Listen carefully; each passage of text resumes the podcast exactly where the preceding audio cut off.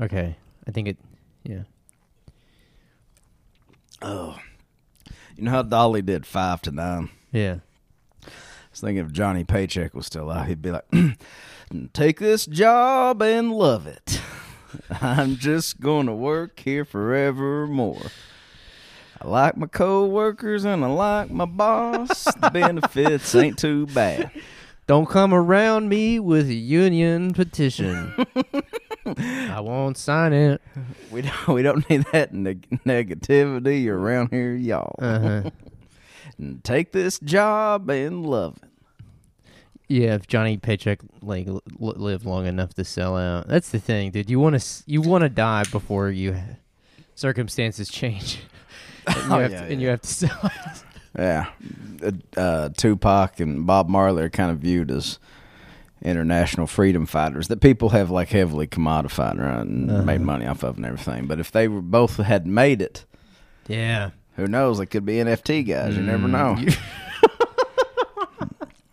know. Which is crashing, by the way, this week. I've, I saw that. Here, dude, this cowbell rules. It's like the exact same pitch as that war song, Lowrider. And I've got a tambourine. This, from now on, this show is me, a tambourine, and a cowbell. Well, you gotta give me something. I need. You can have the cowbell here. I- you really trust me with it? yeah, you can do it.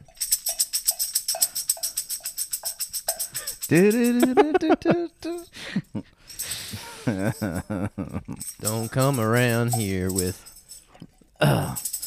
Take this job and love it. Don't want to see no car drive go down.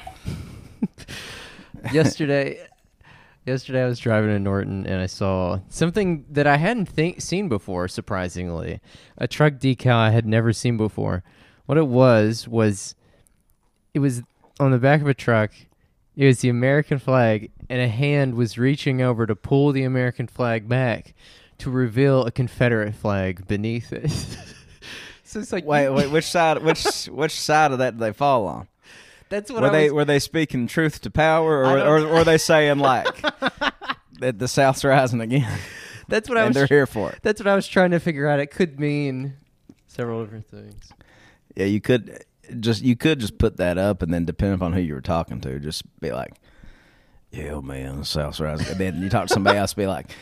I'm just showing this bullshit country what it's really what it really is when What you pull the mask really back. Yeah. Yeah, I mean that that that's that's kind of how I felt all week. It's like, man, yeah, th- this whole time we should have known it was actually the stars and bars beneath ruling this whole. Time. Man, why did we see that? What? I mean, truly though, if you are a racist, what does that imply? Like, is it you're pulling back the stage curtain of the American flag to reveal a Confederate flag? Like, I'm just gonna assume this guy was probably racist. Pro pro Confederate. Wait, what kind of vehicle was it? I mean, if I'm being honest, Was it a racist? Was it a racist truck? Uh, you know a racist truck when you see one.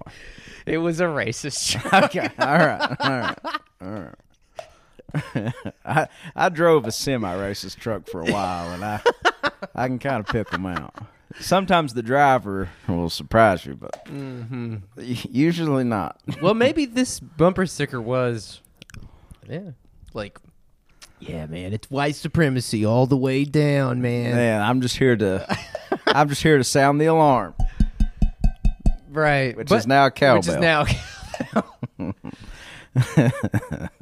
but if you are a racist, like the message, I guess, is that, like, I, this is my true mask. Like, I wear the American flag, yeah. but like my true self, the, the non-occluded self. when I'm j- by myself, the real me. When I'm in Marvin's room, like Drake. When I'm the real the the real me is when I'm sitting at home and That's hilarious. lamenting the fall of the the, the stars and bars. The public me is just kind of racist. The real me is really racist. the real, the, the real me, God, but you wouldn't want to be around me when it's just me alone, left to my own devices. I'm a regular hate machine.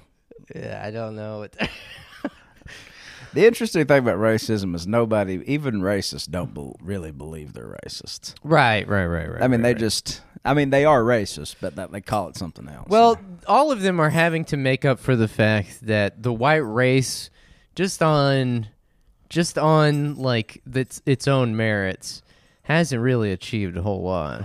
I mean, no, really, when you get here's the funny I guess me being essential essentialist about it like that is probably not helpful, though. I guess I should like it's, No, we're we do essentialism on this show. It's all it's kind of wild when you think about like you know nowadays like you see a bro that's reading the classics, you know like Marcus Aurelius or Uh, yeah, yeah, yeah. like, some like Greek stuff. Mhm. But when you really think about it, like Greeks and Italians are basically just like North Africans intermingled with, you know what I mean?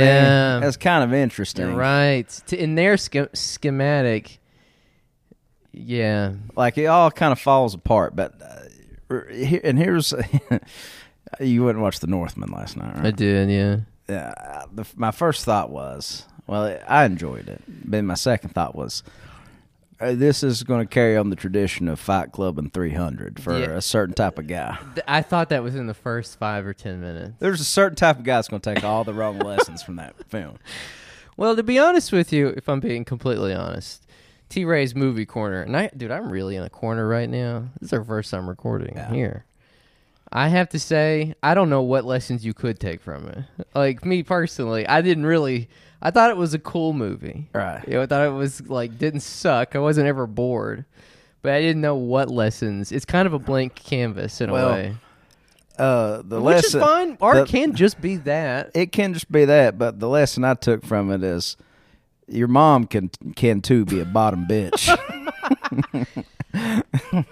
Well, that okay. That Not is- mine, but I'm sure a lot of you out there have mothers that aren't great. Yeah, yeah, yeah, yeah. You're like you and I are grew up in a world and are attuned to a certain way of life where, like, usually the father Is is the bad one. Is the bad. Father's usually a bad parent, but let me tell you how goddamn stupid I am. I didn't know that like there were like native, like Norwegians and like, like, Native American, like like like tribes. I see. Like I thought that the Vikings were like the natives of. wait. So what were the? It begs the question: Where do white people even come from? That is a great question. We got to go back to the history of white people. I used to know the answer to this, but I think the Uh, prevailing theory at one point, at least according to Nell Irvin Painter, was that we just kind of showed up in the Caucasus one day, hence Caucasian. But that doesn't make any sense, really. It would make sense if we were like a COVID-like virus that just showed up and ra- just spread rampantly Well, through human If you think about it, our origins are so in debate. It's starting. To, you start to look at something like Nation of Islam, the, you know, theology, and be like, well, maybe we were made in a lab by Doctor Yakub. Honestly, it's of all the things on the table, it's not the craziest one. Right. But I did. I, that blew my mind when I found out about the the native peoples of the different Nordic countries, and I was like, "So wait, it's not blonde-haired, blue-eyed berserkers that are that are now the." it's funny to think of Vikings as being like this fearsome thing when, like, now like. There's like no Scandinavian dude that I'm just trembling my boots for, unless it's like, unless it's like one of those world's strongest men dudes that are like six five and you know three hundred pounds and like four percent body fat. I wouldn't fuck with one of those guys. But John Q. Swede, I'm, I, I'll square up with him any day of the week. You know what I mean? Yeah.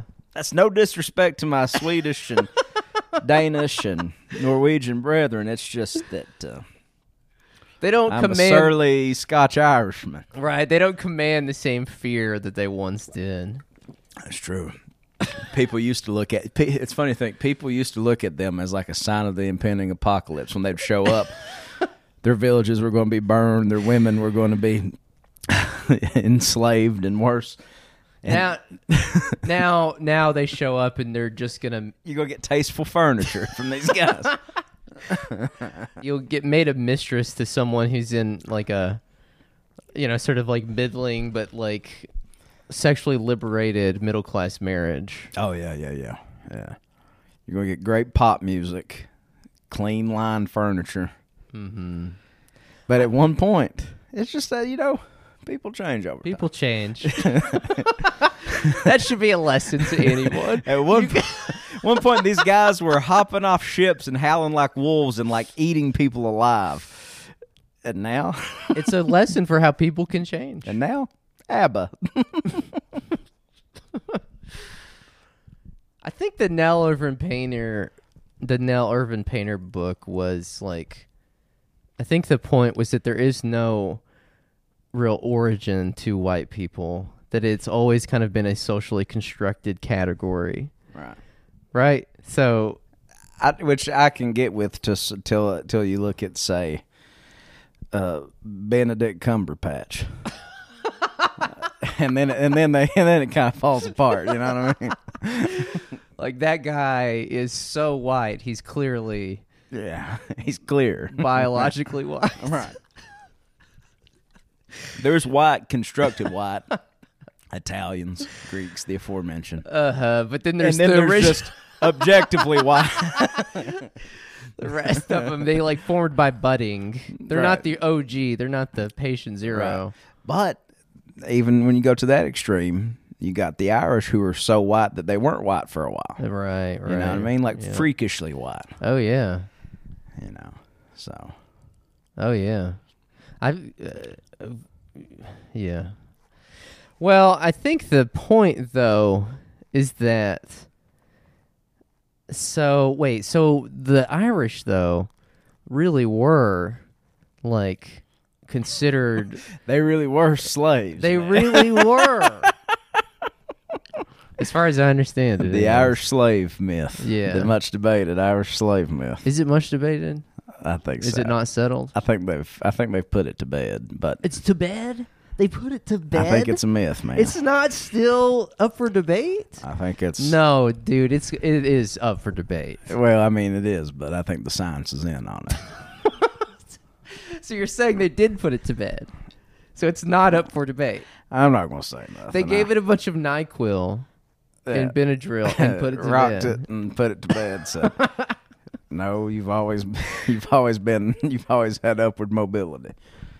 Well, the movie, the time frame that that movie takes place in, race did not exist, right? Well, I have to kind of push back a little bit on that because uh, Anya Taylor Joy's character, Uh huh. they call her a Slav whore like four or five times. So They do, but I don't think that was uncommon. I think, I think, I think that Nell Irvin Painter talks about that. it was perfectly acceptable to do misogyny to Slavic women. I, there was a kind of prejudice that was like based on regional and like ethnic differences, but I think the idea of race, like a biological category, was non-existent. Obviously, they didn't even really have biology.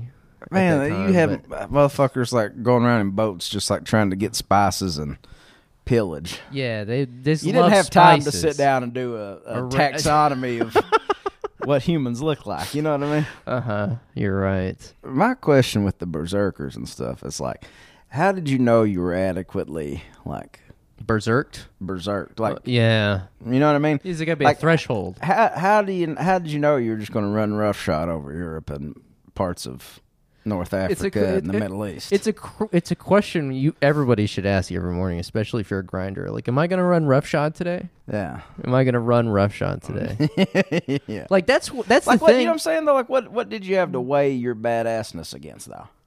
well, I guess in their case it was like the wolves and the bears. They were like because they were like ah. But I mean that's the funny thing though that like the modern hustler like grind set guy is no different. Like if you're truly about that life, like me, you wake you already were waking up every morning and howling and barking and Yeah, screaming. howling at the moon and eating just flesh, shooting up steroids and not working out. which is what I love to do. Just doing a cycle of test and Winstrol, but just you know, I just take steroids recreationally, but no actual. just walking around just that tire on your back just for fluid retention. Terrence, you have to you have to do something for this to work. Like no, you. do- It'll. Ah. I, I'm waiting. Just wait. All right. They said it'll take a, a couple weeks. Oh man, I don't know. The movie was fun. I mean, I didn't hate it, but it's like with so many th- movies I watch now that have been made post 2020, even like by directors that I like. Like I liked Licorice Pizza, but it didn't like hang with me for a while. I it's thought like it was everything very mid PTA. everything is in one ear and out the other. See, I liked it. I thought it was more than mid PTA, Yeah. but you support different aged union. I, you know, you know, I do. Only when it's the one uh, like described in the, that movie. Right, right, right. Like if Haim was approaching you and you were 16, you were probably gonna try to spit game. See, the th- like that's the thing. Like that movie opens up with him spitting game. People Yeah. don't talk about that. Yeah, he's not. She's not the predator. She wasn't the predator. He he singled her out. He was he was spitting game. right. Honestly, I thought it was great. Yeah, Um, it was good. I mean, I liked it. I'm just I didn't like it as much as Phantom Thread. Now that shit, that shit goes. Yeah, I fucking love that movie. yeah. Uh, but I don't know. The Northman was fun. It was like, it was. I was. It was like me and one other dude in there. dude, movies are fucking dead. Like the movie theater. Yeah. I don't know if it's like this where you go, Yeah. but I've gone to two movies since everything like opened back up. Once Yeah. was like one was the Batman, and one was the Northman.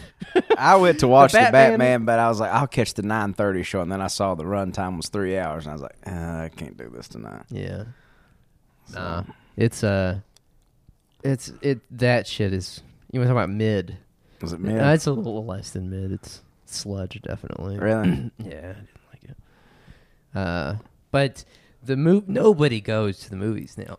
In Norton anyways. When I go, yeah, the run of the place. yeah. No one's there. Like every like everybody's sitting around, all the games are completely empty. Dude, it is it is a ghost town. I cannot describe how depressing it is. I, what do you think that has to do with what where the industry's at? Where it's like there's no like mid budget movies made. I guess like the Northman and Licorice Pizza. But like everything else is either like a low budget indie or like yeah. a Marvel movie. I think it's the pandemic. Oh, I guess. Or I'm saying like why people don't go to the theaters anyways. It's got to be the because of the pandemic. It just killed it. Like everybody it was already a natural trend of people just watching at home and not really going to that movies. But like you the- think people are too excitable for the movies now? you think it like they Like like entertainment is just like little bitty chunks, like TikTok, for example. right. Like sitting down watching two to three hour movies, like an undertaking for people. Where But they but they must be doing it, right? Otherwise why would they be making these 3-hour movies? Yeah, no, I mean, I think you're. I mean, somebody is. I mean, it's still viable enough, but it does seem like it's, you know, Mhm. some places. I guess it's just not what it was. I didn't really like The Witch though, to be honest. I know that's sacrilege, but like I didn't want I didn't like The Witch. I don't really know what it is I'm missing about this director. because you hate women. It's, That's you're right. That's right. what it is. Do you have to like witchcraft to appreciate that movie? What somebody tweeted the other day. It's like Robert Eggers got in early with the women, and then Mm, later yeah. on he goes a little something just for daddy, a little something for the boys, the Northman, the Lighthouse. Was that a thing that I did not like The Witch because it's like a it's like a gender? It, it- does that show my white Mayo ass privilege, but Yeah. not like? You didn't. You didn't set your white ass down and watch it. I walked into a trap just now. Oh, yeah. This whole fucking time I didn't realize that. Wow. Well, um, kind of a quiet news week. uh-huh.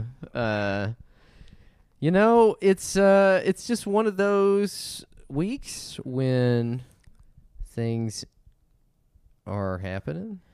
I don't know. Uh w- you want to get into it? Where to start? Where to start? yeah. uh Where to even jump in at? really, where to even jump in at? Well, I- here's what I've been thinking about. I've been thinking about how here's I guess this is probably my naivety about a certain situation, but I just automatically assumed that the culture wars would not just always be used as footballs. Uh-huh. You know what I mean? Like nobody really wanted to overturn Roe. Like really. You know what I mean? Because I thought, well, and I've said this on the show before. I was like, well, when Bush had control of Congress and the Supreme Court and they had the executive branch, like during his era, they could have easily did it then. You know what I mean? Right. Just as easily as the Democrats could have, you know, like the the big rallying call. I was like, okay, let's uh, overturn the filibuster and codify it into law, uh-huh. whatever. Like, and they could have easily done that at several times, like when Obama had a mandate, for example, when Clinton had a mandate. You know, Right. um, so I don't, I don't know. I guess I just automatically assume, oh, this is what this th- these the culture wars are the things that people that powerful people are just going to continue to use as footballs to keep us all like distracted while they like you know pillage the coffers or whatever. Right. You know. that it's like a game or sort of um not even really a game. I mean, it is a game, but it's also sort of like a duet or something. Yeah. I like they kind of operate in coordination with each other because they need each other Right. on a fundamental level. Right. And you know, I don't know. It's it was there was kind of a craven element to um Biden's uh like sort of post or his like uh, memo about it or whatever, you just press release about it. Oh, that was ins- incredible. Yeah. I mean, the the last line was like, "Get out there and vote." I because here's what we've been saying for the last couple of weeks like what the fuck is this guy going to run on next time? Right. Numbers in the toilet. That's why like when we thought like okay, it's going to be canceling student loan debt. Uh-huh. And like I don't know who leaked this thing, right? But it feels like a happy, maybe a happy accident, maybe no hap- maybe no accident at all. But it feels like they're like, oh yeah, that's right. We can go play the hits. We got we got to protect Roe. And it's like the funny thing about it is, is like their situation is not going to be more flush than it is right now. Right. You know what I mean?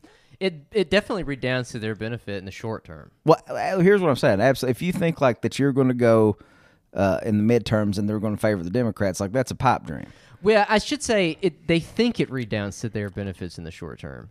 Like I don't think it actually will. Who, who the fuck knows? well, because it well, could the- galvanize the right wingers and say, good. I mean, like, assuming that this was because actually that's an interesting thing. Like, I had been caught up so much in the larger big picture of this that I hadn't even thought about like the question of who leaked it and hmm. why. Very interesting question Right. to wonder about. Because like the right wingers have made a big deal about that, right? Like this hmm. is an unprecedented, you know, Well, it's really disruption. not though. they said it was like an insurrection. Like, is I think is what they judicial Oh, in- my insurrection is how I think one of them referred to it. That Erick Erickson guy, I think. a judicial insurrection. Yeah, I mean, obviously they don't believe any of this. No, no, no, no. no. Um, I like and it I don't is- even think they get. I really, truly don't even give a think they give a fuck about what happens with abortion. it is crazy that it was leaked. I mean, I don't want to like like that is insane. I think that that's pretty significant. What's your theory about it? I don't know. I think that it could be potentially like a clerk of one of the more progressive judges who thought like I need This- to sound the alarm like Yeah, a Paul Revere situation. it'll be like a civil disobedience thing or and or like yeah, even maybe like a Daniel Ellsberg thing. Something like that, you know, Yeah, like yeah, yeah. I got to leak this. This is like my profiles and courage moment. or right, whatever. right, right. Could be. Could could also be what you kind of hinted at a second ago, maybe more cynical like planned thing by the Democrats to sort of like leak it. I don't know when they like would just save the midterm, try their best to save the midterm. That's a good question. When would they have even announced it if it hadn't have been leaked? like June or July, I think they said. interesting. Right. Interesting. Yeah. So I don't know what happens. I don't know what happens now. Um but so that that is I do think it's significant that it was leaked. I do also think it's extremely significant that it was that it is going to be overturned because that doesn't happen a lot. Like these landmark cases, like even when they swear them in through the Senate hearings or whatever, like will you uphold Roe v. Wade or whatever? And obviously they just bullshit and lie their entire way through it, and that was the whole Kavanaugh thing. He not only lied through that part, but through every part of his hearing.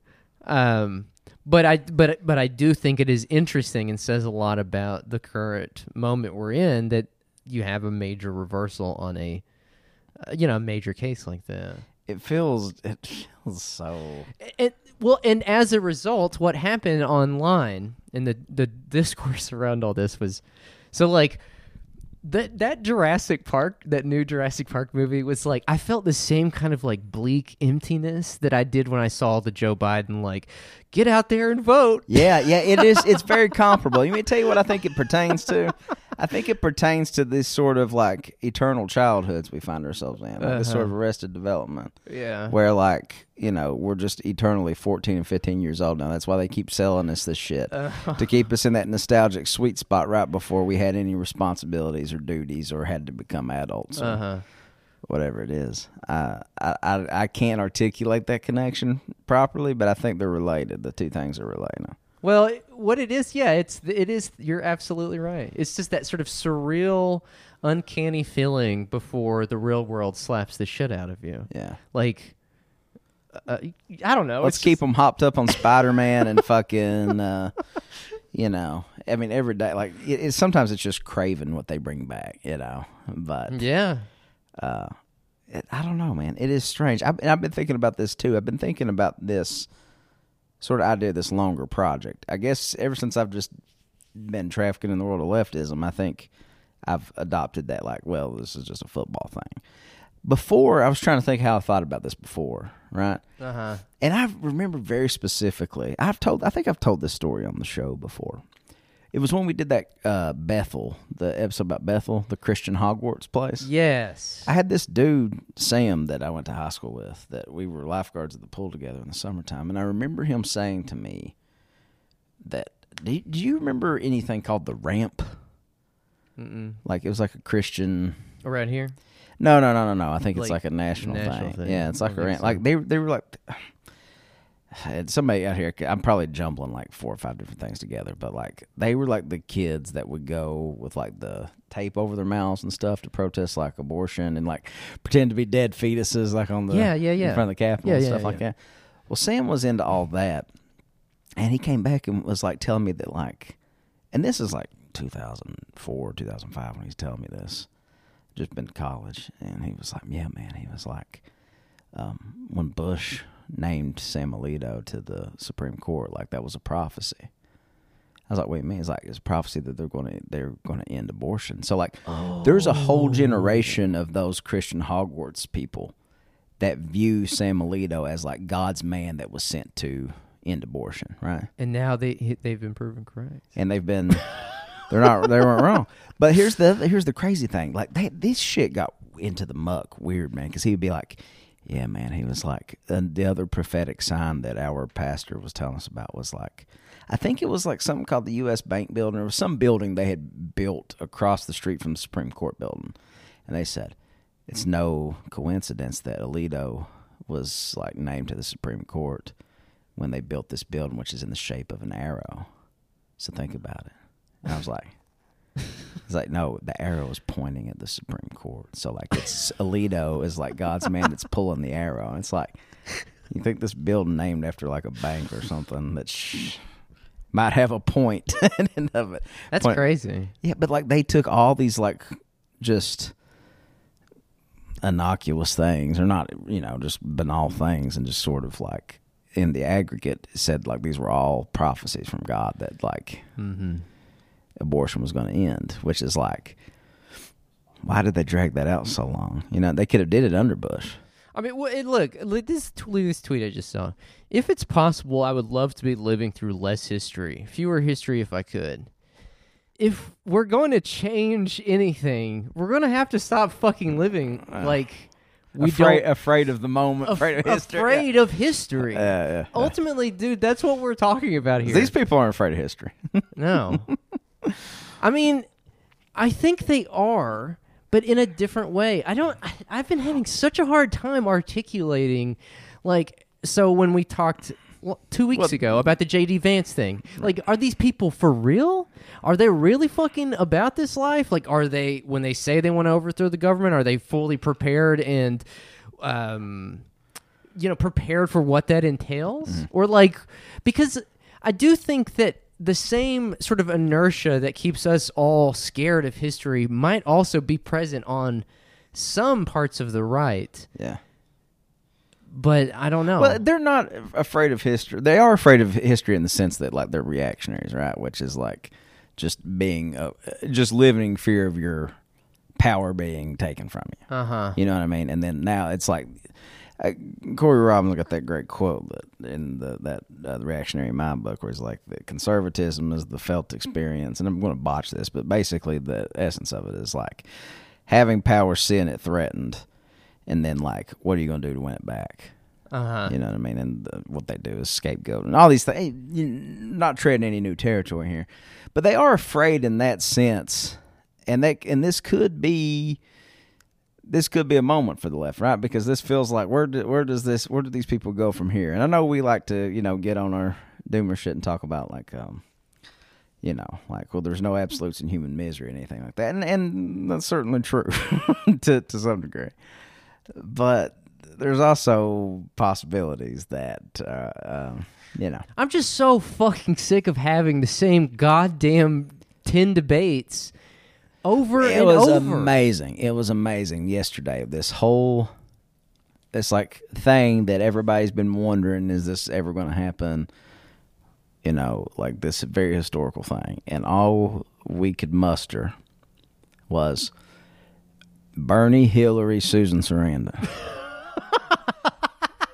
Depending upon what what your bin was, it was one of those people's faults. As if this hasn't been a project for the last seventy years, at least the threat of it, anyway. yeah. You know, It's phenomenal. I, I just didn't say anything. Well, I mean, was so just like, you could take that several ways and say like, look, um, i- i- because I saw people sharing like various, qu- you know, quote t- tweets from various politicians, like they still just won't get it. They still refuse to learn, and I'm like, I know it's cliche to say this, but I don't think it has really sunk in with a vast majority of people on the left. I do think this is sunk in with working people. Working people know this, but the vast majority of the intelligentsia left still holds out some bit of hope Yeah. that the Democrats might do the right thing. This is what it's it's so phenomenal to watch this. Just like they still don't get it, they're still not learning. They don't give a fuck. Yeah. It helps them.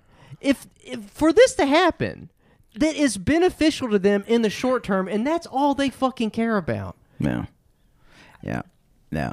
It is. It's a So you know, like how do you get past that? yeah, I don't know, dude. yeah. They it, it's amazing that they can't. It is.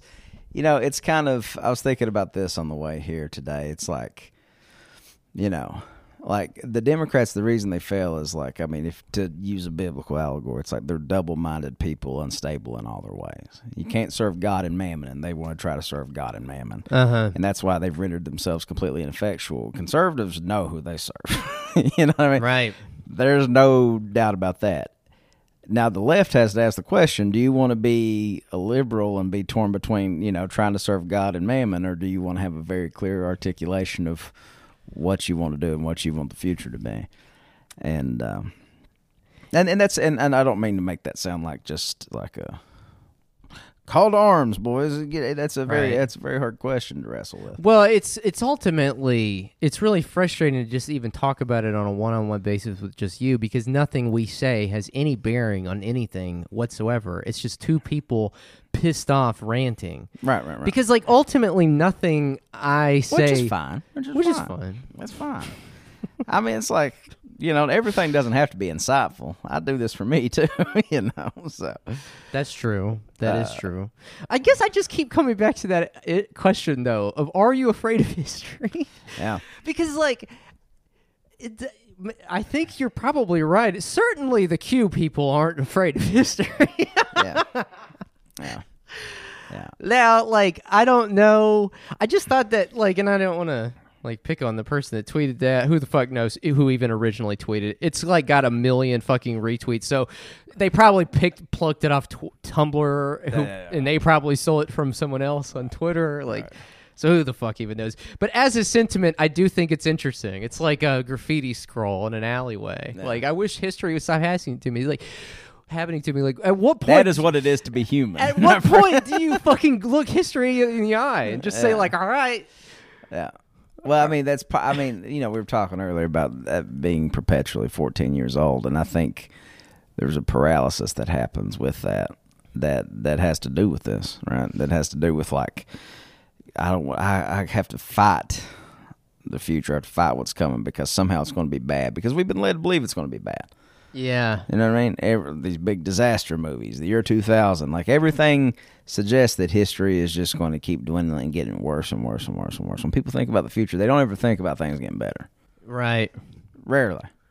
You know what I mean? Like, I've lived my whole life just waiting for this big boom event to happen. You know what I mean? Well, dude, I don't know. A lot of people like in the NGO nonprofit left, I think, probably do have to have some sort of conception of history as like a a linear path. I Yeah. guess Well, here's what I think. I think, that's interesting to think about. I guess that's maybe why I had so much uh, stomach indigestion when I worked at a nonprofit. well, you know what? It's like that. It like it's its conception of history, kind of like as you know a principle or as at its fundamental Yeah. root, kind of clashes with. I was thinking about the Bob Dylan quote about, you know, you have to serve somebody. And That's why I thought about the serving God and mammon and all that kind of stuff. But there is there's something else I've been kind of thinking of tangentially related to this about the the temptations of Christ, right? Uh huh. So what does he do? Like fundamentally, like strip away all the religious context and you know what that means for your eternal destiny and everything. What happens is Satan takes him out and he shows him all the kingdoms of the world and he says, "This is this is all going to be yours if you'll just kneel to me." And da da da da. So Uh-huh. the first temptation, he he rejects power, and Right. then the final temptation, he accepts powerlessness, right? Right. And so like I feel like you there's there's ways that you can that events unfolding can be provable kind of using that as sort of a reference point because it's like if your heart and your will and everything lies with the powerless, then what happens? Then your numbers something happens to your numbers and they can't kill all of us. So you kind of get access to power that way, but it that takes a rejection of power. And in my mind, this is where liberals and where like the NGO left fails because like they don't try they don't try to ingratiate themselves to the powerless. They try to ingratiate themselves to the powerful, thinking that it's going to be they do a double motion. They try to appear to the people in power that they have access to the people in the streets, and they try to appear to the people in the Streets. streets, that they have access to the people in power. you don't need the people in power. You need to become the people in power. Right. You know. Right. So I think uh, I don't know. I've just th- I've been thinking a lot about that question about where power lays and like what that means for our enemies here, particularly in this situation, and then what does it mean for like the left going forward? I've been thinking about that too because as we pointed out on the Patreon a few days ago, or not pointed out, but like we're asking like what even is the nation state? Yeah, You know what I mean? Like what does it mean for it to have a substantial transformation of its political system? yeah, Like I'm not talking about political economy. I'm talking about like a constitutional quote unquote crisis. I mean like a lot of people talk about that. yeah. And I know it's probably like the topic du jour at all the salons. I wonder if anybody came busted in the doors of the salon today and was like, "By God, we've got a constitute another constitutional." got cri-" I another thought one. that died out with Trump. What's funny is that like. I don't think the left is engaged. I know, he, does- he does such a weird term to use because it's just, you know, uh, it refers to a lot of people, and I don't want to paint with too broad a brush, but I've been thinking about like if the Trump era has taught us anything, it's that like these institutions are rickety as hell. So why why can't we leverage that? Like why do we have to obey the Supreme Court? You know what I mean? Like really? Well, It feels like the one disconnect where it's like, oh, this is the ultimate authority. But do you think John Q. guy in the military gives a fuck what Ruth Bader Ginsburg has interprets the law? I guess it's I don't know. I don't know. It depends because in states like Texas, they are setting up institutions to actually or re- retrofitting institutions to go after abortion providers. Right. Yeah. So like it depends, I guess, on the state itself. What is so stunning, even to me, Well, that's the other issue. Is like, what are we going to do about the states? well, that's the thing. That's the thing. Like I keep coming back to, and so like, so you know, I was telling you like you you see the same arguments and everything, and like one of the memes I saw um, from various people on the left is like you know quoting like a Democrat account of Joe Biden telling people to go out there and vote or something like that, and just you know with the No Country for Old Men like. If it, what is is this the road? Yeah, yeah, yeah, The yeah, legend yeah. or whatever. So it's like I guess that could be an expression of powerlessness and a, an inability to affect the Democrats or anything like that. Um, but if that is the case, like I think it probably also necessitates then some rethinking of what our institution on the left is, because for it to be the the biggest one, just off the top of my head, DSA, for it to be the organization that was started to pull the Democratic Party to the left, I think we need to come to terms with the fact that that's obviously never happening. And so it's like I don't think that you can also quote tweet the account with the meme about if did the road that you took got here here or whatever. It's like we also probably should be asking ourselves that. And I don't know. I you know I don't know. It's it's it's just difficult for me to say, and you'd hate to sound like preachy or whatever, but it's difficult because it's like, okay, well then the solution is like bombing stuff. But like, does it have to be that? Does it, does the alternative have to be like some sort of violent? Um, I mean, or are those the terms that the state has has set before you? It seems like the terms that they've set before you is like you can either go within the proper channels within DSA and these other approved. we- We'll we'll talk shit about them and get pissed off at them when they write critis- critical articles about our uh, policy in Ukraine, but ultimately it's okay. Or you can blow up pipelines. Why does it have to be just those two options? Right. Like what could can't there be? Why a- can't the DSA bomb pipelines, for example? No, no, I'm joking.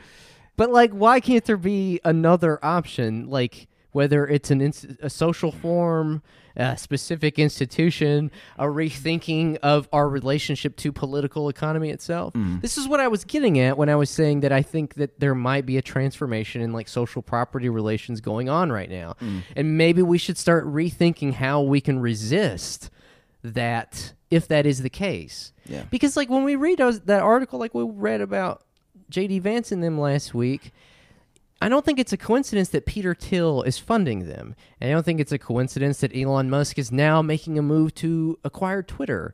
And, you know, like there are larger things going on behind the scenes that show that the powerful people in Silicon Valley with a vision of the future beyond this crisis that we all know is in front of us, but that no one can articulate or, or name or say what it is. We all have our own for, individual. For a small piece of their uh, net worth, they can acquire all of our thoughts over the last 14, 15, all of our published Yes. thoughts over the last 14, I, 15 I think for them, the resolution of the all of the contradictions that the cri- the impending climate crisis brings, the impending economic crisis brings, because again, watching that Jurassic Park trailer with the the dinosaur, uh, Laura Dern, Sam Neill, and uh, Goldblum. You know what they should do? They should bring back the original dinosaur because, like, you know, it's probably all rickety as hell, and like it's skin. They're just like put it there in the picture. It's like, someone is someone has not made a joke. Someone needs to make a joke about the dinosaur actors. yeah, yeah. Who are the dinosaurs there?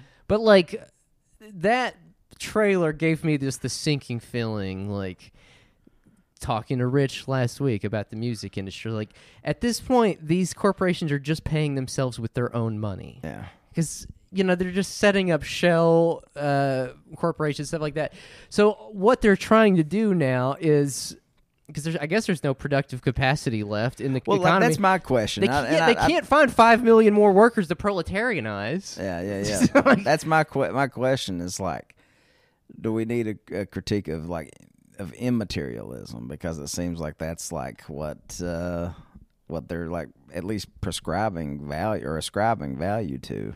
I think that they're things. they're saying that like you, Tom Sexton, the person, what do you have control over on a day to day basis? I guess you can go out, walk to the post, uh, to the post office box. you turn your key in it. Yeah. You get your mail. a couple death threats. death threat, death threat, bill, death threat, bill, bill, death threat. Um, but like, what makes you you? I guess it's just like your physical form. yeah. But like, I think they're starting to say, and traditionally there was this distinction between private property, as conceived by Locke and these guys, something that's created when you mix labor with it and create exchange value. There was a distinction between that and personal property. Yeah. Your personal house, your gadgets, your pictures, your photos, your cherished memories, your health, even that. Yeah. And I think that they are starting to say, no, actually, that all belongs to us too. That your house belongs to us, your health belongs to us, your reproductive rights belong to us. It all belongs to us. And I think that honestly, if you want to talk about like if it was COVID an op or not, it kind of doesn't matter ultimately because It served that function. it, it redefined the boundaries between what is you and what isn't you with this like argument over vaccines and all this other stuff that it happened at this time. So it's like i think that this i think this is a transformation going on right now in like our sort of social property relations. No one can name it but everybody is trying to get out ahead of it and i think that's why Thiel and them have sort of landed on monarchy because they they they like all right well we'll just manage these contradictions by a strong man bringing back feudal social relations and just- I'll live. I can. I'll live forever because I do the children's blood infusions. Right, I- love stuff. right, right, Your right, right, obsession with living forever should tell us a lot of what they're afraid of. yeah, it's- yeah. history Yeah. they are afraid of history Yeah. too Well- no matter how much they fucking front they're just as fucking afraid of it as anybody Yeah. else Yeah. Well, I mean, it's like this is the whole conservative project too, is because like all of these people's intellectual forebears are people whose whole worldview and their like approach to jurisprudence was informed by their fear of what the Haitians did to the French. what the Jacobins did to you know what I mean? Uh-huh. So it's like like you know when we were talking a little bit ago about like their fear, they are afraid. They Oh, are yeah. they are ultimately afraid, and that's why they've sort of like if you want to talk about like what they've done infrastructurally with the mainstream, they've padded up the judiciary for generations with all these reactionary minds, right? They've like given police like unfettered reign in the streets and convinced otherwise well-meaning people that these people are honest brokers for the most part, except for a few bad apples uh-huh and basically it's it kind of pertains to what we were talking about last week with like the liberals build out the infrastructure and then the real psychopaths get a hold of it and really run roughshod again Run like the roughshod. berserkers over it uh, but really these people are ultimately afraid of subjugated people cutting their fucking heads off yeah they they truly that's are. what they really are afraid It's of true. The problem of the left, though, and the reason why we just keep circling around the drain here, and nobody has any answers, and nobody, even us bitching about everyone from us bitching about it to everyone in the NGOs and even in DSA and even up to Bernie, is that I- think this is a big part part of it. In the sort of development of the internet and social media of the last 20 or 30 years like you see these articles all the time in the atlantic like how the internet ruined or you know ruined everything. Social media ruined everyone. They are correct but not for not the reasons they think. Not the reasons they think they are. I think that a big issue here at least as it pertains to the left i can't really speak to what it means for like when george packer at the at the atlantic writes an article like this which i feel like he has. Yeah. But I think for the left, anyways, what you're talking about is space. Mm. And I said this on the show two weeks ago when we did the Vanity Fair article, but I think it's a problem for the left, which is space. Where do you go? like to, space Like, like, or like actual like places you can occupy. the place of agitation, the, Yeah. the pl- like the space of agitation. Yeah. You know what I mean? Like as so obviously there is the workplace, but I think the natural drift over time, like the trends, are less and less people working together and more and more people working isolated, um, algorithmically segregated.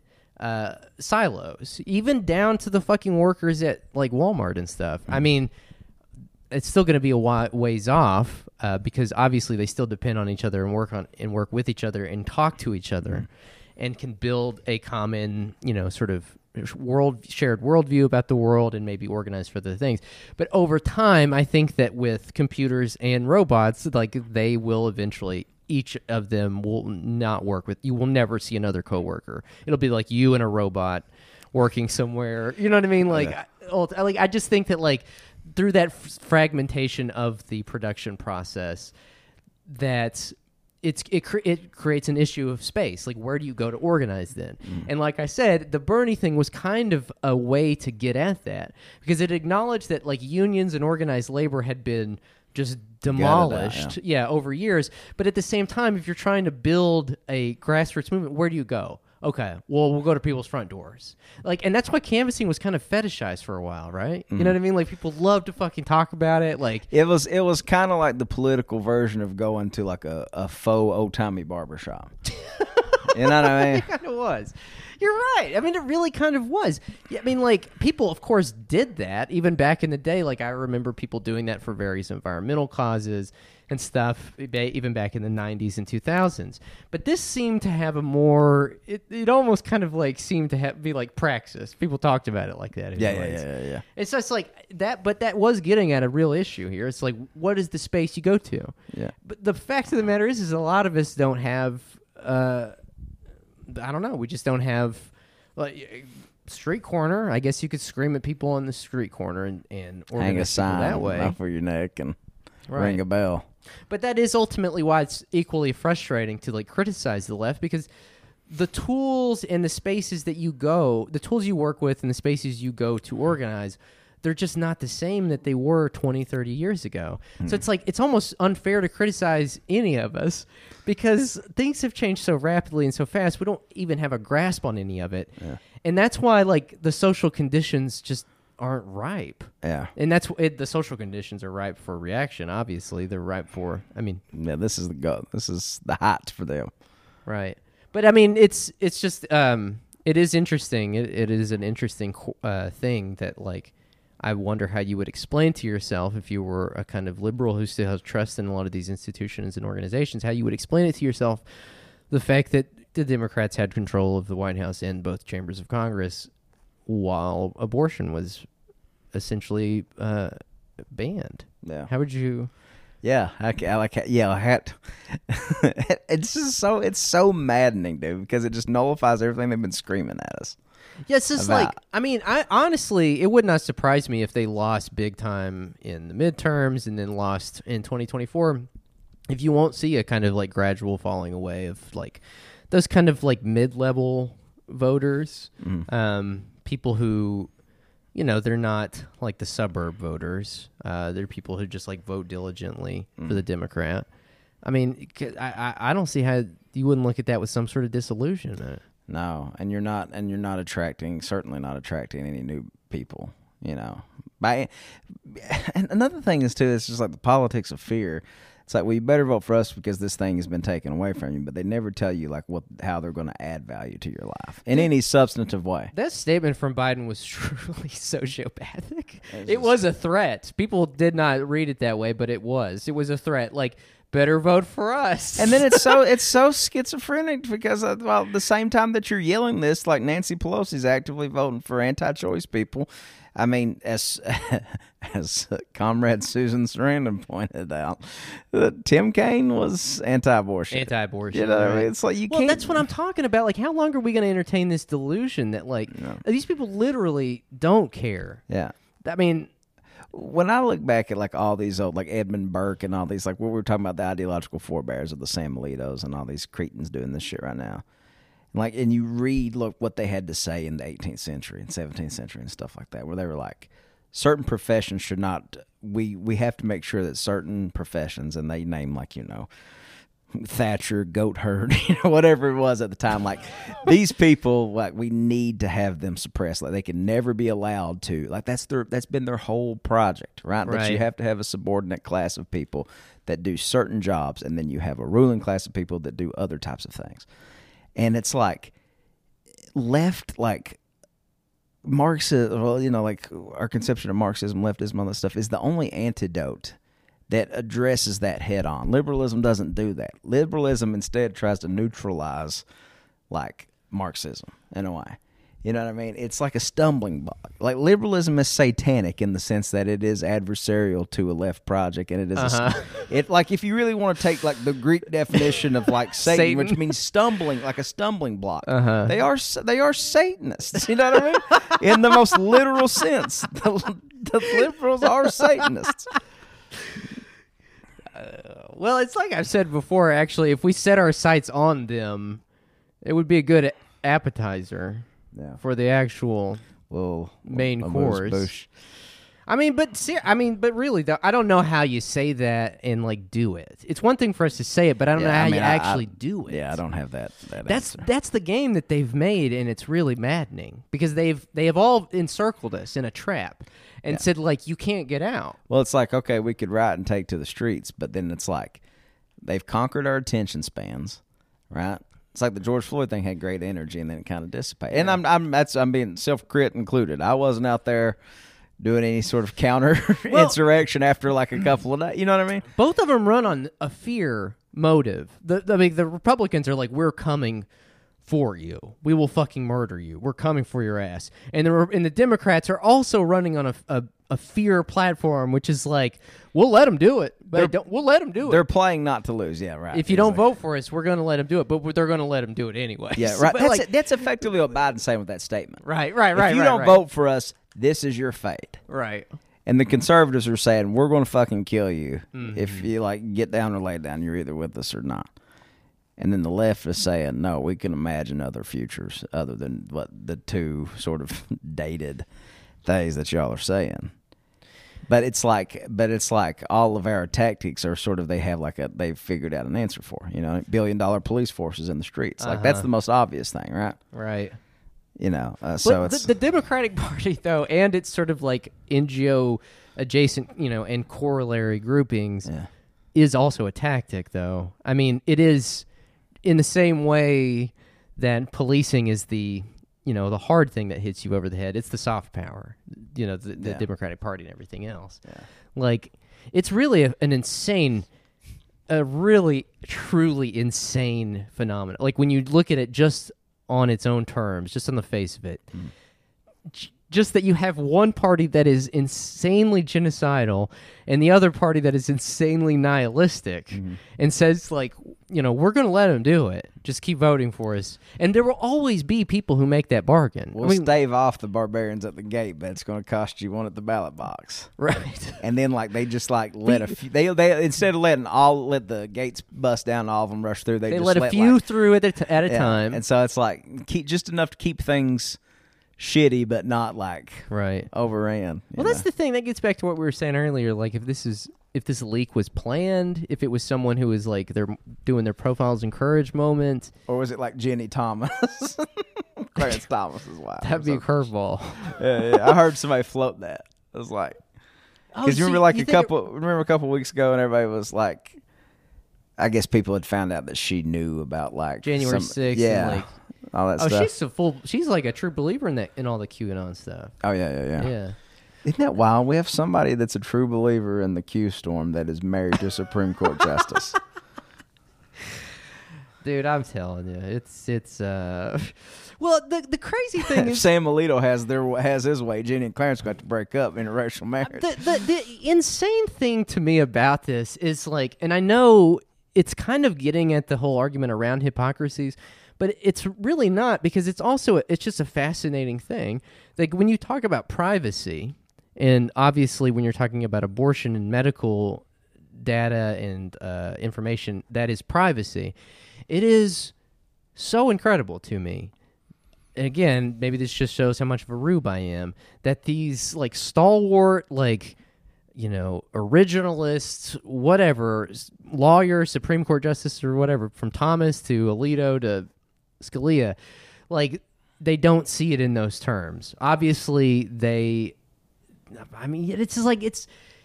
I don't. I don't know. I don't know. It's like they they don't have. They don't see it in those. They don't see it as like that. You have a right to privacy in that regard. To me, that's the thing. Like maybe that's.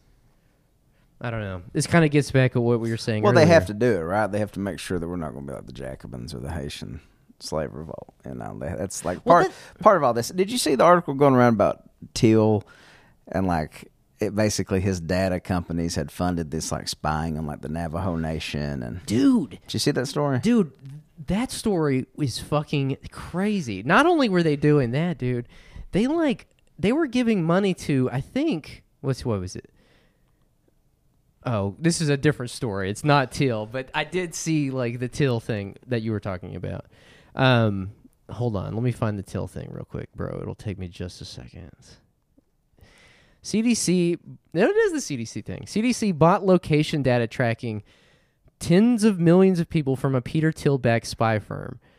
Um, use cases included hourly monitoring of activity in curfew zones, activity in schools and houses of worship, and monitoring the Navajo Nation. Dude, it is exactly what I'm saying. Like they are trying to redefine the limits of like what is property. And so like private property wasn't enough for them.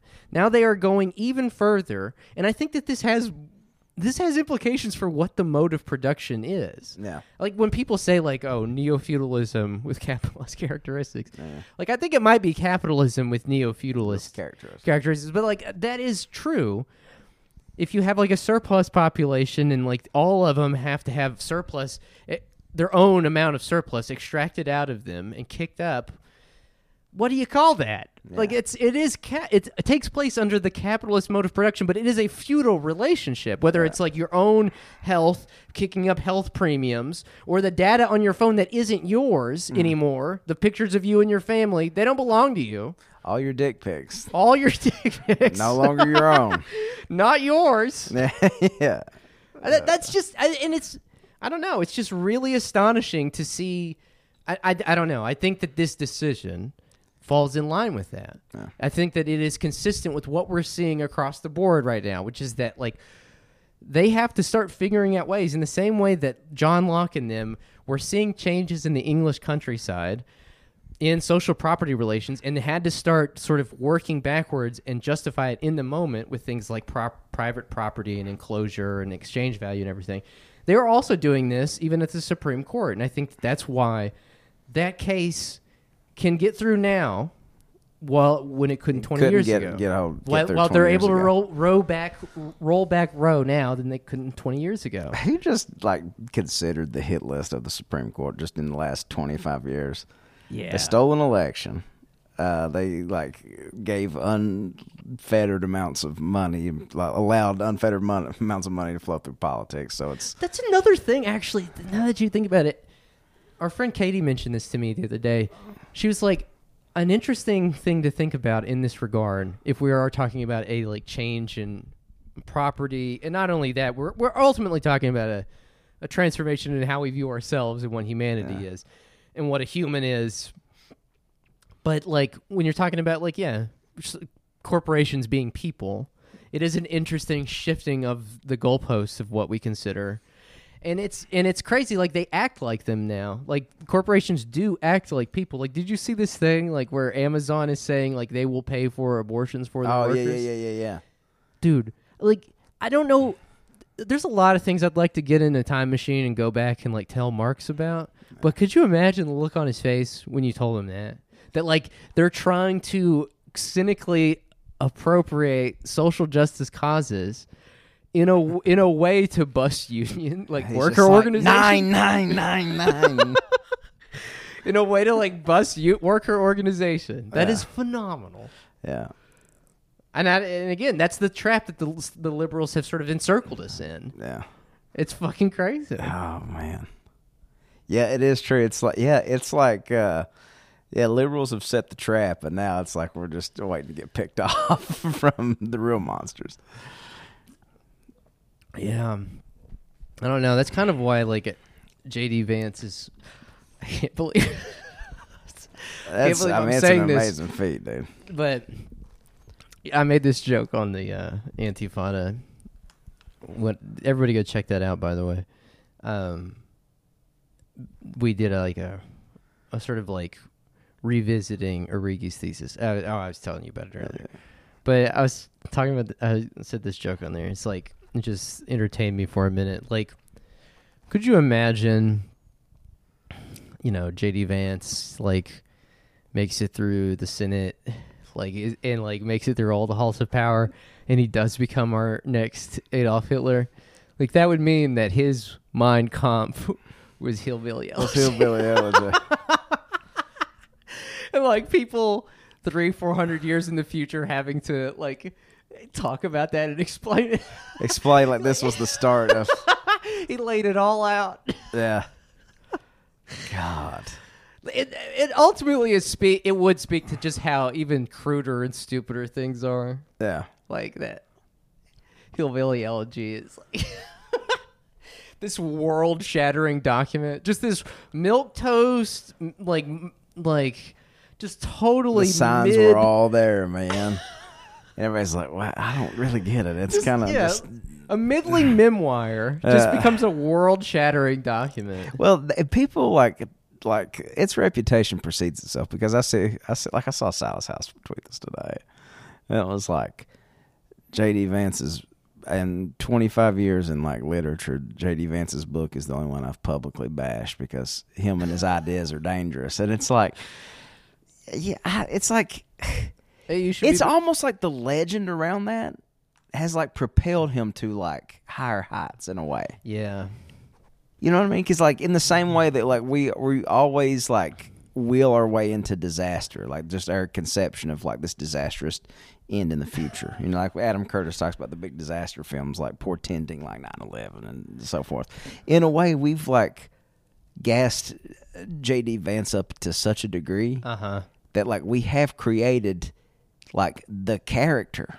The character. You know what I mean? Well, it's I, it's why when I look at him and think about him and reading him about him in that article, in Like, he's Fair- dangerous. He's it's like if we just shut the fuck up, he probably would never have. No, it's the, the thing. The thing that like gives me the the same uneasy, like bleak feeling in the pit of my stomach that I get watching the Jura- the new Jurassic Park trailer with the That was dinosaur. re- that was really formative for you. the same thing that fucks me up about that. Your thirties will be marked by the time By you saw the. Jurassic Park trailer. when you think about your thirties, you're gonna be like, It wasn't the same after that. The reason why is like you see you see the sadness and bleakness behind the production. You know what I'm saying? Like so we know JD, right? Like I've never met him personally, but we kn- we have friends that are friends with him. I we remember- know him like through our social circles. through friends of friends. Friends he of even friends. sent me a message one time, like that when we first came out. I don't think I've ever told anybody this, but he sent me a message one time, and he was like, "It was when uh, the Lexington paper said that we eviscerated him on our first Uh. podcast or whatever, and that he had tweeted, I don't know about eviscerated, but he sent me a message. Um, I always wanted to eviscerate when I would watch those like Christopher Hitchens videos at like 22. Like, I can't wait to eviscerate somebody someday. Yeah, yeah, yeah. I can't wait to get into the eviscer- evisceration business. It's it's just means diss, but that sounds so much harder than just dissing somebody. but he was like, he sent me a message. He was just like, "Drinks on me next time I'm in Whitesburg" or something like that. Y- And it's like, God, I don't want to lie. You know what I mean? the thing about him that um, he was playing that good sport thing about it. yeah the thing uh, the thing and he does that with James in the Vanity Fair article too. Yeah, yeah, yeah. Um, the thing is about him that gives me the uneasy feeling in the pit of my stomach is he's a he's obviously like a blank canvas. Like he has been the vehicle that various people have pasted things onto, like Peter Thiel, for Yeah. example. Um, but B, it's like he's ultimately a pathetic figure. He's a pathetic, cowardly human being, and I know this personally. And so, what is crazy is watching a pathetic coward be dressed up in all of the uh, attire and given the scepter and all this other stuff. Of like, this like tyrant king. Yeah, of of someone who is an embodiment of a specific like era and set of social forces. Yeah. I, you know, I'm I'm kind of like overselling it here, just because. Uh, I don't think you are But- because of perception's reality. The way people have talked about him in his book and everything is like to the uninitiated, if you were just to drift into the a- the average like Appalachian studies sphere, right? Like you tuned into Appalachia, and you didn't know who J.D. Vance was or anything, you would, Uh-huh. you would think we were dealing with a Mein Kampf Hitler situation. You know what I mean? And I mean, and we we were on that tip early. I'm not going to say we I, we weren't. I mean, it, we weren't we weren't that sensationalist about it. You know what I mean? But I feel like the collect, like what, what we've just been saying, like the collective sort of, um, I don't know, the way we've ascribed all these like superhuman abilities to him, like he he's going to destroy the, the. And it's like I never could have imagined him being like this kind of figure three or four years ago. Uh huh. I can see him running for office or something like that. That's not it, but I'm talking about like, you know, like we all the time take a victory laugh about JD Vance. Like we called it, bro. We called it. See, we called it. We called it. But I probably, if I'm being honest, I probably wouldn't have Oh no. guessed this. Oh, I no no no no no. Uh, if you would have asked me four weeks ago, I would have told you he's going to lose miserably. Yeah, yeah, yeah, yeah, yeah. The thing is, is he is entirely a creation of Peter Thiel, Yeah. and he's got all that Thiel money behind him, and um, Trump. We got we got J.P. Mandel in Ohio. He's doing very well. it's like I saw J.P. someone. Mandel. I saw someone say, and no hate if this is one of my friends. I, I'm not. I'm not being, you know, belligerent or anything. But I did see someone say like JD Vance winning is a is proof that Trump still runs the party, and and the GOP is Trump as long as Trump is alive still. And I do think that that is somewhat true, but I I don't think that that is entire. I don't think that's all the case. I think that like it's also emblematic of Peter Thiel's power and of his sort of ascent. And I don't think that you can talk about Peter Thiel without also talking about Elon Musk and all of the tech overlords. Well, you can What- draw a straight line through them. I mean, Peter Thiel and Elon Musk have PayPal together.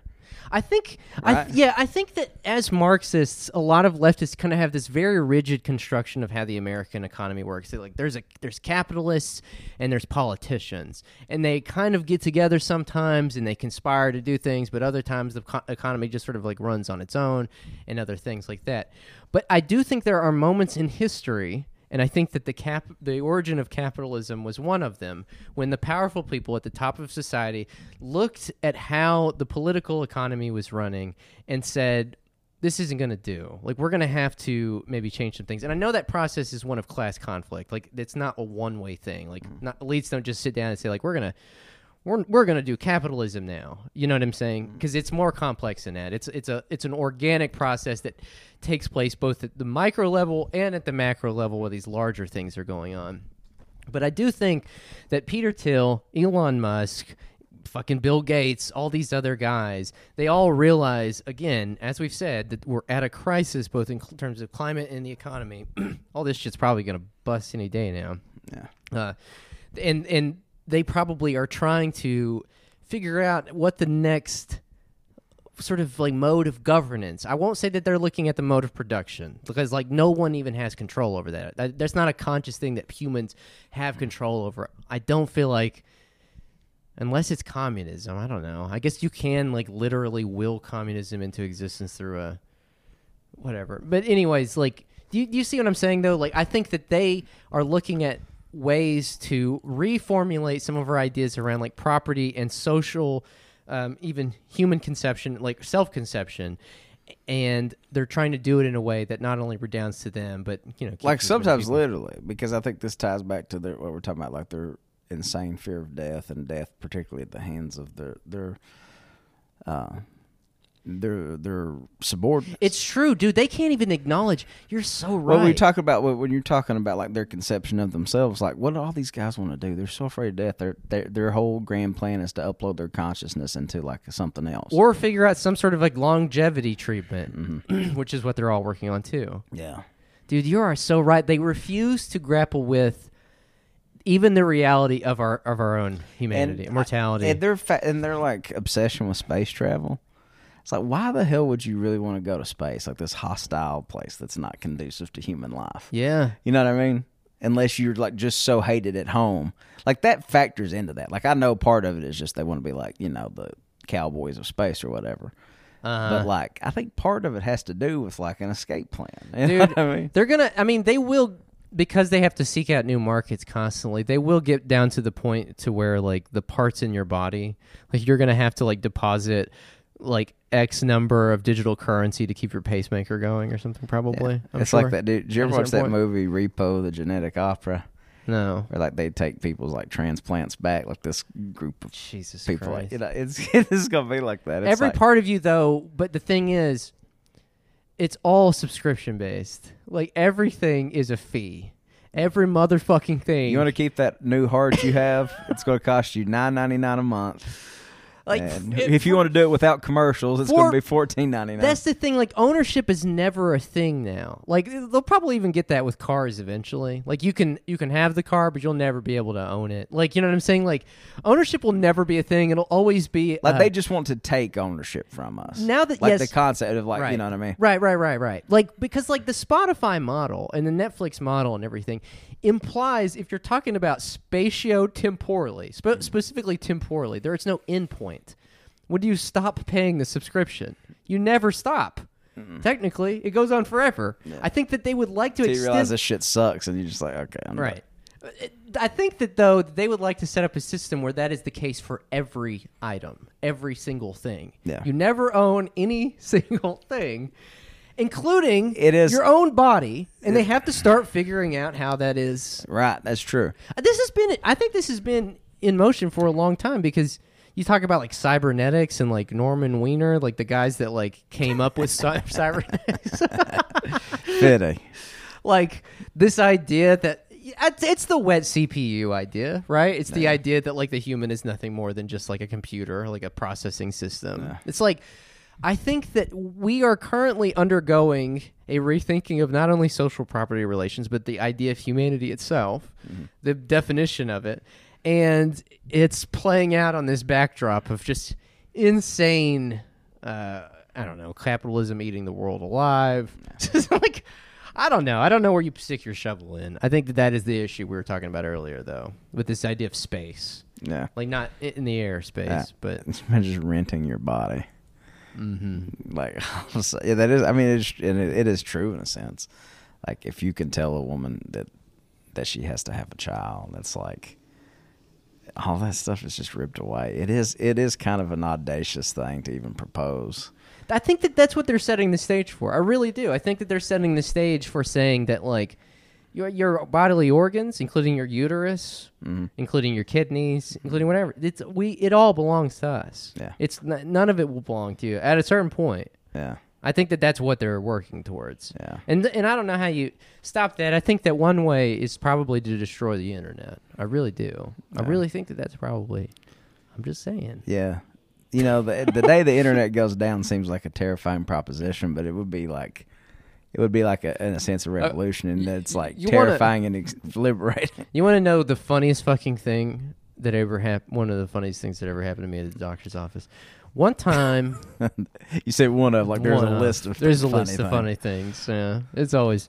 One time I went to the doctor here at ARH, and it was like it was like it was during that time when like the, their entire computing system got taken out by like Russian malware or something. Oh like yeah, yeah, yeah, yeah, yeah, yeah, ransomware or something. yeah, yeah, yeah. So their all their computers were out. So I went to the doctor here at ARH, and um and I was telling her like what was going on with me. I was having some stomach issues and other stuff. This was like in the early stages of IBS. My belly and my nuts hurt. what hurts? My belly and my nuts. my belly, my nuts, and my ass. Those three things are you can you can bet on it are going to be bothering me. But I went to like and I was like telling her my symptoms and everything, and she was like, "Well, our computers are out. Could you take your phone? You want to take your phone out right out right now and like just type those in to Google?" She made me Google my fucking symptoms, dog. She made you Google belly nuts and belly nuts and butt pain. yes, like she had me do the WebMD thing. Dude, the the amount of times I've been in a doctor's office where they've like looked stuff up, like in front of me.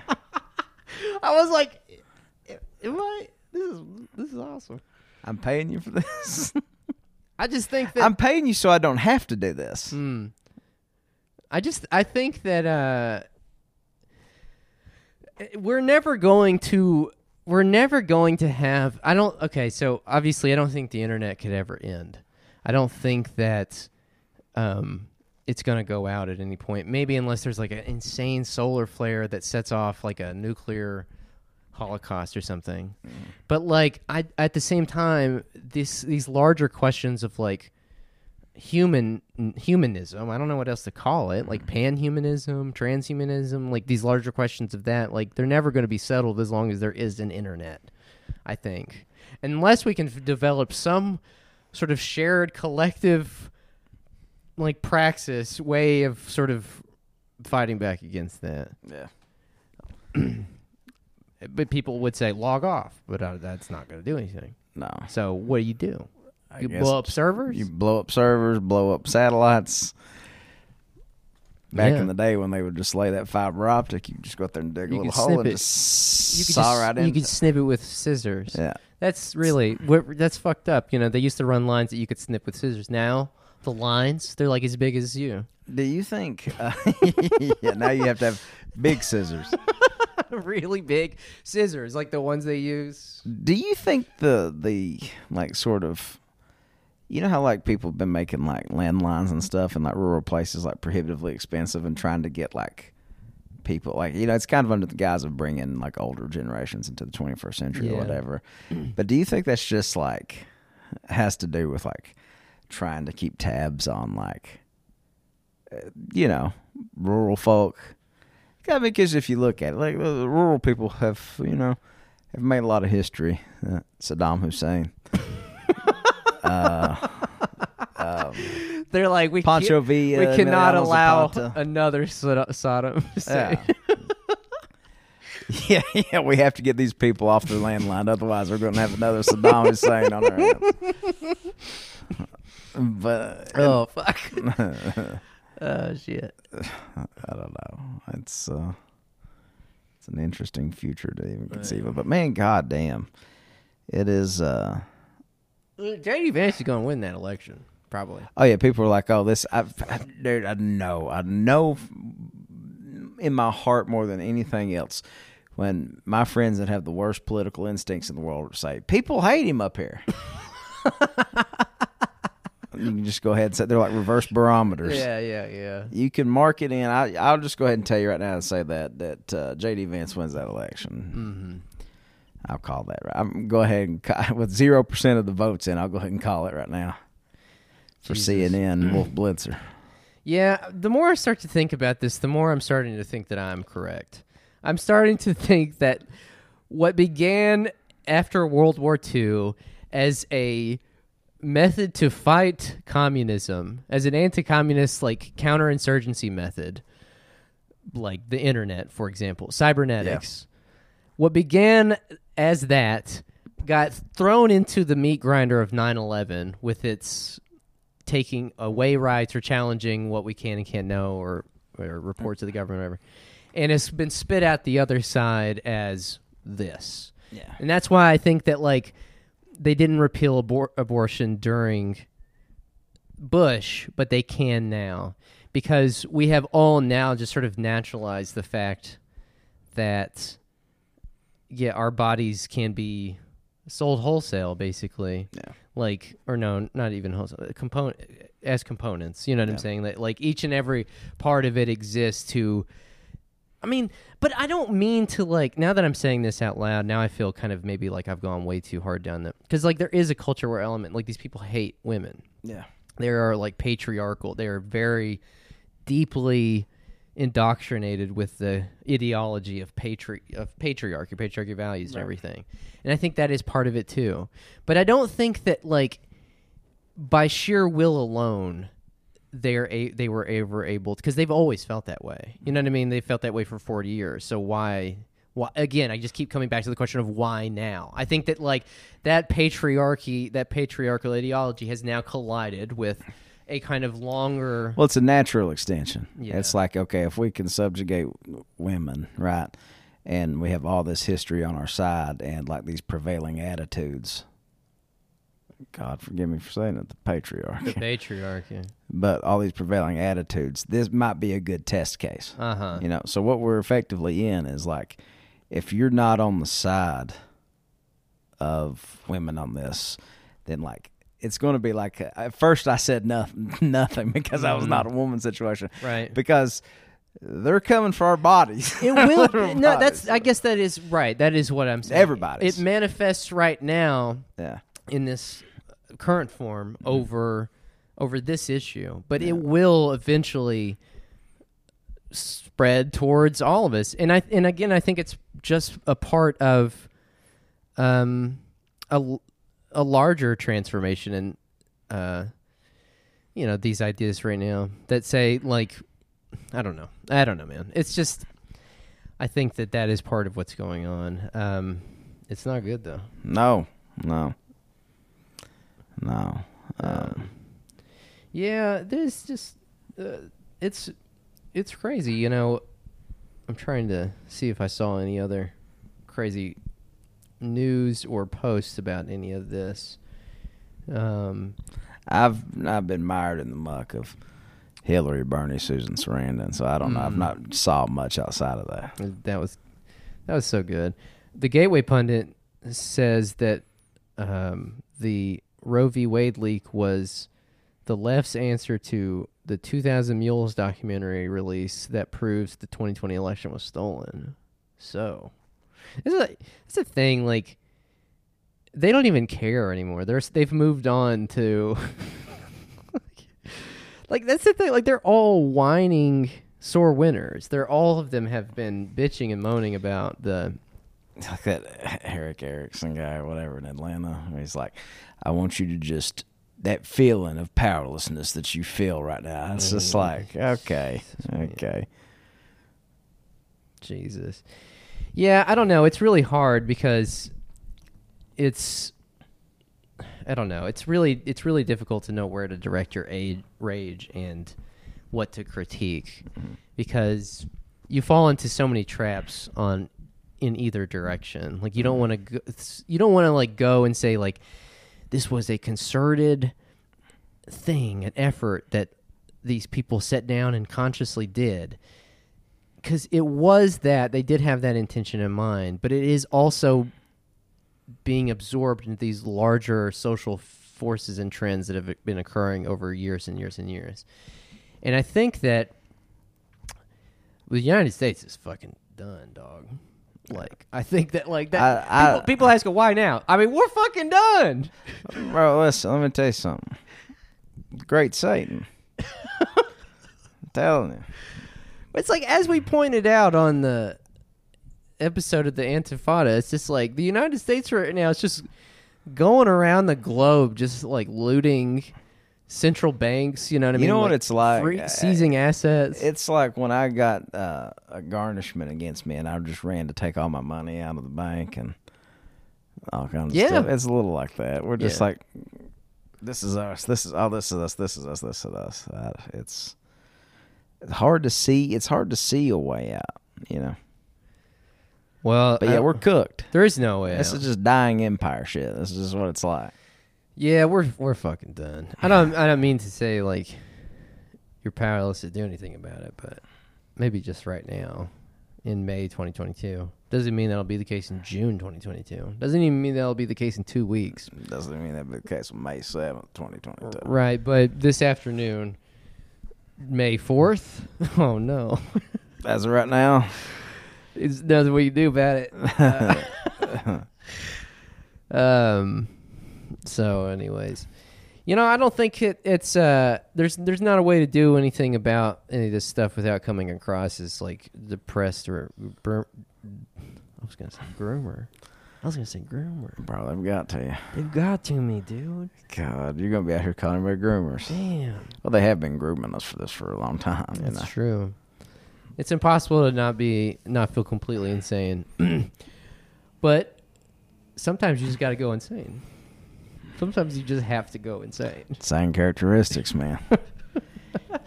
They're trying to make us all insane, but here's they, the they, thing. they, like, here's the other thing too. I, uh, I was talking to Felix Biederman about this one day, and we were talking about just you know different, like how paranoid should you be of like a deep state and all that stuff. And it's like you know you could you can riff forever and and and and oftentimes there's good reason for that. But like one other thing too is like don't also don't always think these people are competent actors either. They could, they could, in essence, like Musk, Thiel, all these people are fallible. They could create a situation where they got oh the hoary masses of insane people ready to like, you know what I mean? So I mean, it's.